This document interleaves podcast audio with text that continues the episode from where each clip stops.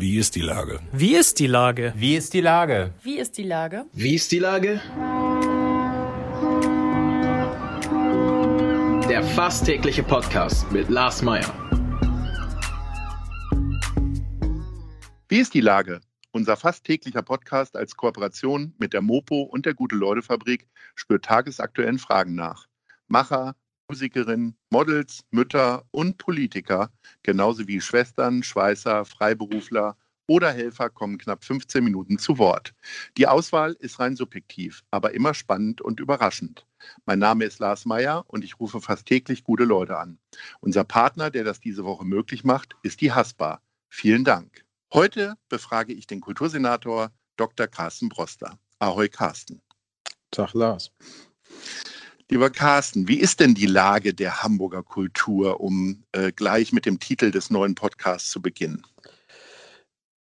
Gute Frage. Ich glaube schon angespannt. Wir haben heute aber tatsächlich die ersten Signale. Morgen machen die Museen wieder auf. Wir haben die Möglichkeit, mit Autokinos zu starten. Äh, sagen Hagenbecks Tierpark macht wieder auf. Das heißt, es gibt nach den Bücherhallen das letzte Mal die ersten Bewegungen da rein, dass kulturelle Institutionen wieder öffnen können. Aber wir haben noch eine ganze Menge zu tun. Wir müssen jetzt überlegen, wie kriegen wir irgendwann das Veranstaltungsgeschäft wieder hoch, unter welchen Bedingungen kann das gelingen und wie helfen wir den vielen, vielen, vielen Künstlerinnen und Künstlern und Kreativen, die unterwegs sind, die gerne was machen würden, die aber momentan nicht können oder die nach alternativen Wegen suchen.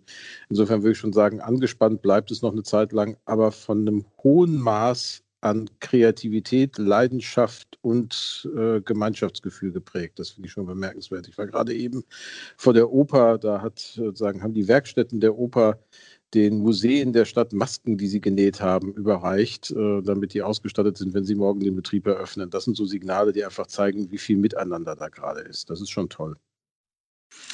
Nun ist es ja deine Aufgabe, den Überblick in den unterschiedlichen Bereichen der Kultur zu behalten. Aber wie schafft man das tatsächlich? Also, weil es gibt ja Initiativen, die trommeln sehr laut. Es gibt dann aber auch so stille Teilhaber, die in sich gekehrt sind und sich möglicherweise mit der Krise schon abgefunden haben, äh, die aber möglicherweise genauso viel Hilfe benötigen. Wie, wie kriegst du das hin?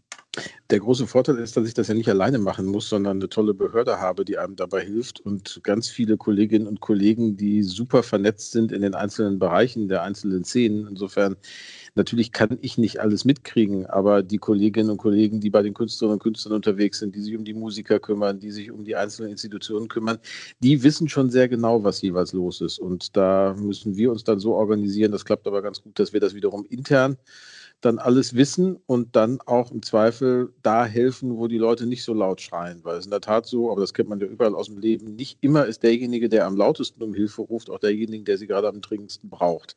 Da müssen wir schon miteinander gucken, dass wir auch wirklich allen helfen.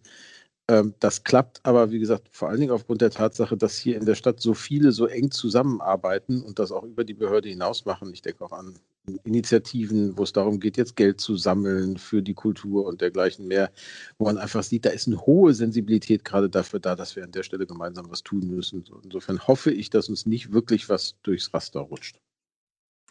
Du hast eine kleine Brücke schon gelegt zu unserer äh, kleinen Initiative Keiner kommt, alle machen mit. Ähm, ich habe selber ja schon immer mal wieder in Interviews durchblicken lassen, dass du der Erste warst, der von dieser Idee erfahren hat, vor sieben Wochen genau. Da, ich glaube, es war sogar die gleiche Uhrzeit, als wir telefoniert haben. Ähm, was ist denn dir damals durch den Kopf gegangen und äh, bist du so aus deiner Beobachterperspektive und natürlich auch sehr unterstützend, muss ich sagen, äh, einigermaßen glücklich, wie das so gelaufen ist? Ist und was war deine Idee beim, als du sie gehört hast? Ich bin sehr glücklich. Also als ich sie gehört habe, die Idee, habe ich gedacht, cool, von sowas brauchen wir noch viel, viel mehr. Also einfach man kann ja nach so einem Schock wie das, was wir da Mitte März erlebt haben, als auf einmal es hieß, jetzt muss alles zumachen, kann man ja resigniert zurücksinken und sagen, ich weiß nicht, was ich tun soll, oder man krempelt jetzt erst recht die Ärmel hoch und sagt, wir machen was dagegen und wir zeigen, es gibt uns und wir helfen. Und das fand ich das Großartige, sagen, an keiner kommt, dass genau dieser, dieser Geist da drin war. Und ich meine, du bist ja nur auch ein begeisterungsfähiger Mensch und auch ein sagen Mensch, der in der Lage ist, andere zu begeistern. Ähm, das hilft dann natürlich auch ganz erheblich, wenn man merkt, da ist dann auch eine Leidenschaft dahinter, dass man will, dass so etwas klappt. Und mittlerweile gibt es ja ein paar andere Initiativen, die Stiftungen sammeln Geld über die Hamburgische Kulturstiftung, Rock City macht Sachen. Also an vielen Stellen merken wir gerade, dass sozusagen sich solche Bündnisse dann auch bilden, weil man sagt, wir gucken, dass wir Geld einsammeln, dass wir es mit einer pfiffigen, cleveren Idee verbinden und dass wir das dahin bringen, wo vielleicht auch die staatlichen Hilfsprogramme nicht immer so vollständig hinreichen, weil das äh, manchmal auch nochmal eine Spur unbürokratischer gehen muss, als wir das als Staat schaffen, obwohl wir schon mächtig unbürokratisch sind in diesen Tagen, in denen wir unterwegs sind. Aber am Ende bleiben wir Staat. Da lässt sich nichts dran ändern. Aber dann die Idee zu sagen, okay, komm, wir machen ein Festival, wo alle kommen, aber keiner dann am Ende da ist, das fand ich super. Und als du mir den Titel genannt hast, ich fühlte mich erstmal erinnert an einen wunderbaren Song der Hamburger Band Fink, des ja leider viel zu früh verstorbenen Nils Koppruch. Als mhm. einer einmal nicht kam, auf den niemand gewartet hatte, saßen wir einfach nur da. So, also das war so, das ging mir noch irgendwie durch den Hinterkopf an der Stelle. Aber vor allem habe ich gedacht, wir müssen dafür sorgen, dass das klappt. Und das hat ja auch wunderbar funktioniert. Könnte ja ein schöner Titelsong dann am äh, Dienstag sein, wo immer würde er dann gespielt wird. Würde passen, genau. genau, es würde passen. Äh, du, hast gerade schon, du hast gerade schon gesagt, dass ihr, äh, ihr, beziehungsweise angedeutet, dass ihr schon große Hilfe geleistet habt. Äh, sehr viel Geld ist schon geflossen in die Institution. Ähm, wir haben uns ja ein bisschen zur Aufgabe gemacht, mit dem Festival vor allen Dingen Einzelkämpfer zu unterstützen, also auch Gewerke, die möglicherweise freiberuflich unterwegs sind äh, und so weiter und so fort. Ähm, kriegst du davon Kenntnis? Also, weil man hat immer das Gefühl, es gibt so drei, vier Gruppierungen, die in den Medien sehr stark vertreten sind. Ähm, gibt es da auch Sensibilitäten von der Kulturbehörde aus? Ja, ganz stark. Und ehrlicherweise hat Hamburg ja zwei Dinge gemacht, relativ zu Anfang im März. Wir haben zum einen tatsächlich beschlossen, dass wir ein Programm auflegen für die verschiedenen institutionellen Zuwendungsempfänger, wie das im Behördendeutsch so schön heißt, also für die Privattheater oder auch für die soziokulturellen Zentren, aber eben auch für die Musikclubs und andere, aber für die Orte und Institutionen, mit denen wir helfen können. Das machen wir als Behörde. Wir haben aber zum Zweiten auch als Behörde von Anfang an mitgearbeitet dabei, dass die Soforthilfe, die über die Förderbank ausgekehrt wird, so aussieht, wie sie aussieht. Und anders als in den meisten anderen Ländern haben wir da ja zweieinhalbtausend Euro pauschale Hilfe auch für alle Solo-Selbstständigen drin. Und die sind nicht gekoppelt an irgendwelche betrieblichen Kosten oder sowas, sondern die gibt es für jemanden, der, der Freiberufler ist, der Solo-Selbstständiger ist, der alleine unterwegs ist und gerade nicht arbeiten kann.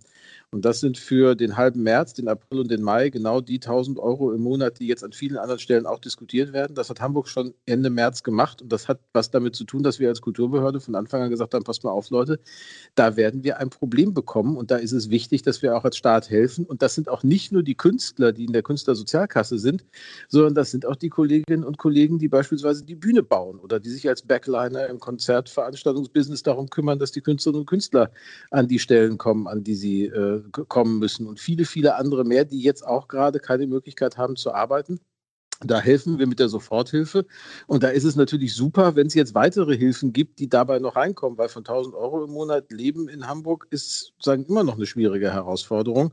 Und natürlich kann man die Grundsicherung für Selbstständige beantragen, aber wer sagt, ich will ohne das durchkommen, ich will es anders schaffen, für den sind natürlich solche Initiativen gerade Gold wert, um zu gucken, wie organisiere ich mir mein Leben unter diesen schwierigen Zeiten und wie sorge ich auch dafür, dass trotzdem noch was passiert, dass ich in den Netzwerken bleibe, in denen ich bin und dass ich auch mit den Leuten zusammen bin, mit denen ich darüber nachdenken kann, wie ich wieder was an den Start kriege. Weil das muss ja die Aufgabe der nächsten Wochen sein. Wir müssen ja nicht mehr dabei helfen, dass wir finanzieren, dass nichts passiert. Das war der erste Schritt. Aber eigentlich müssen wir jetzt alle miteinander ins große Nachdenken und ins Ausprobieren darüber kommen, wie wir stützen und fördern können, dass wieder was passiert, passend zu den Bedingungen dieser furchtbaren Epidemie, aber eben, dass Kunst und Kultur wieder stattfinden, da wo sie stattfinden können und bis an die Grenze dessen heran, was die Ärzte uns gerade zugestehen wollen. Das ist zum einen natürlich auch eine äh, nervliche Komponente, also eben tatsächlich auch für die Besucherinnen und Besucher, weil Unterhaltung tut ja immer gut, aber ja auch eine finanzielle äh, Komponente für die ganzen äh, freien Kultur- und Kunstschaffenden. Du hast selber gesagt, das ist jetzt eine Soforthilfe. Der Mai ist jetzt schon in drei Wochen auch schon wieder um, dann ist Juni. Ähm, gibt es dann noch eine weitere Soforthilfe oder gibt es da Ideen, äh, wie es anders gehen kann? Da sprechen wir gerade drüber. Ideen gibt es viele. Die Soforthilfe in der Form, wie wir sie bisher hatten, hat wahrscheinlich ja nicht so viel Sinn, weil die ist gegründet worden in einer Zeit, in der fast nichts ging, in der im Prinzip das gesamte wirtschaftliche Leben in vielen Bereichen am Boden lag. Jetzt machen ja sukzessive viele Bereiche wieder auf. Das heißt, wir müssen, glaube ich, viel präziser gucken, wie wir uns um den Bereich kümmern, der eben noch nicht wieder aufmachen kann. Das ist der gesamte Bereich der Veranstaltungswirtschaft mit all seinen Verästelungen, sodass wir gerade in Gesprächen darüber sind, wie man da helfen kann. Dass wir da helfen müssen, steht außer Frage. Die Frage ist, was ist das klügste Instrument dafür? Machen wir das in einer spitzeren Verlängerung der Instrumente, die wir bei der Förderbank haben? Legen wir was bei uns in der Behörde auf? Wir sprechen auch darüber, kann der Bund uns dabei helfen, weil das ja keine Hamburger Thematik ist, sondern eine, die sich durchs ganze Land zieht. Da laufen die Gespräche gerade, weil wir alle vor der gleichen Herausforderung stehen. Aber da muss geholfen werden. Davon bin ich ganz fest überzeugt macht dir dein Job gerade auch irgendwie trotzdem ein bisschen Spaß und was ist das? Na, er macht mir eine Menge Spaß, weil ich mit vielen tollen Leuten zu tun habe. Und äh, auch wenn man sich jetzt seltener persönlich trifft und mehr miteinander telefoniert, Skype, mailt oder was auch immer, bleiben es ja tolle Leute. Und ich spüre eben schon eine unglaubliche Kreativität und einen unglaublichen Willen, durch diese Situation nicht nur irgendwie durchzukommen, sondern daraus auch was zu machen. Und es gibt ja diesen schönen Satz, never waste a good crisis. Also man kann ja manchmal auch in der Krise Dinge, die man immer schon mal machen wollte, vielleicht auch ein bisschen schneller durchsetzen und ein bisschen schneller aufs Gleis setzen, als das sonst der Fall wäre. Und ich glaube, über solche Sachen jetzt gemeinsam nachzudenken und zu gucken, wie man das hinbekommt, das empfinde ich als wahnsinnig beglückend, trotz des Umstandes, dass wir so viele Orte haben, an denen ich gerne bin, die momentan leer und leise da liegen, obwohl sie eigentlich voll und laut sein müssten. Das ist das, was wir gerade alle miteinander aushalten müssen. Da rette ich mich mit der Hoffnung darauf, dass wir uns alle daran erinnern, wie furchtbar dass wir, das momentan finden und wie sehr wir es momentan vermissen, in diesen Orten zu sein, wenn sie voll und laut sind und dass wir uns dann ein bisschen besser um sie kümmern, wenn sie wieder aufmachen. Wie konsumierst du denn gerade persönlich äh, Kultur? Du beglückst deine Twitter-Follower ja täglich mit einer Zeile aus einem Song. Ähm, hörst du die denn abends immer vorher an oder äh, was machst du?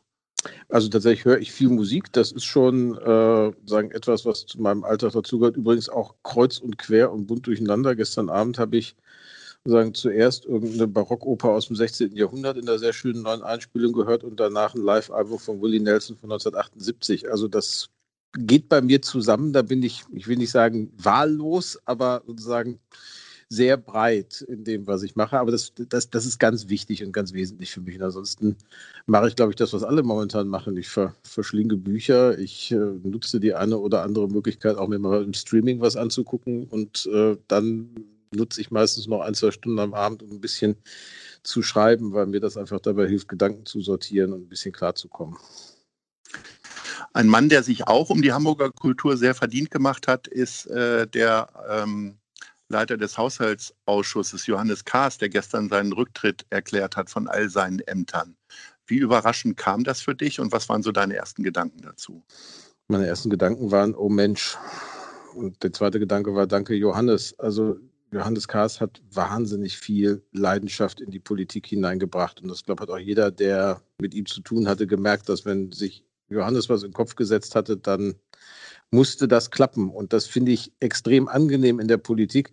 Das nervt dann manchmal in der konkreten Situation, aber dass da Leute sind, die nicht sagen, ach, wenn das nicht geht, dann machen wir halt was anderes, sondern einfach suchen nach Wegen, wie sie das, was sie für richtig finden, auch durchsetzen können das fand ich schon immer sehr bereichernd in der Zusammenarbeit mit ihm. Und ich glaube, wir werden in den kommenden Jahren noch an ganz vielen Ecken und Enden in der Stadt unterwegs sein, gerade auch in der Kultur, aber auch in anderen Bereichen, und wir sagen, Mensch, das gibt's, weil es Johannes Kahrs gegeben hat, der dafür gekämpft hat, ob das das Deutsche Hafenmuseum ist oder so manche andere Ertüchtigungen im Museumsbereich hier in der Stadt oder auch der Fernsehturm und vieles andere mehr.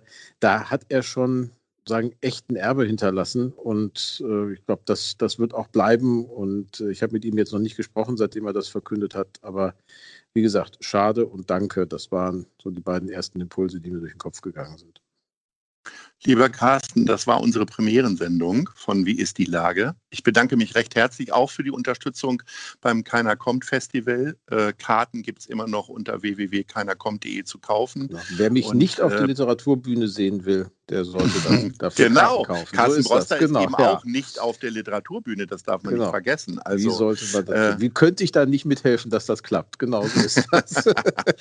ich hoffe, wir sehen uns an anderer Stelle, vielleicht bei einem anderen Festival, was aus der Not tatsächlich tatsächlich dann irgendwann entstehen wird. Herzlichen Dank, Dr. Carsten Broster und Ahoi. Ich danke dir. Mach's gut.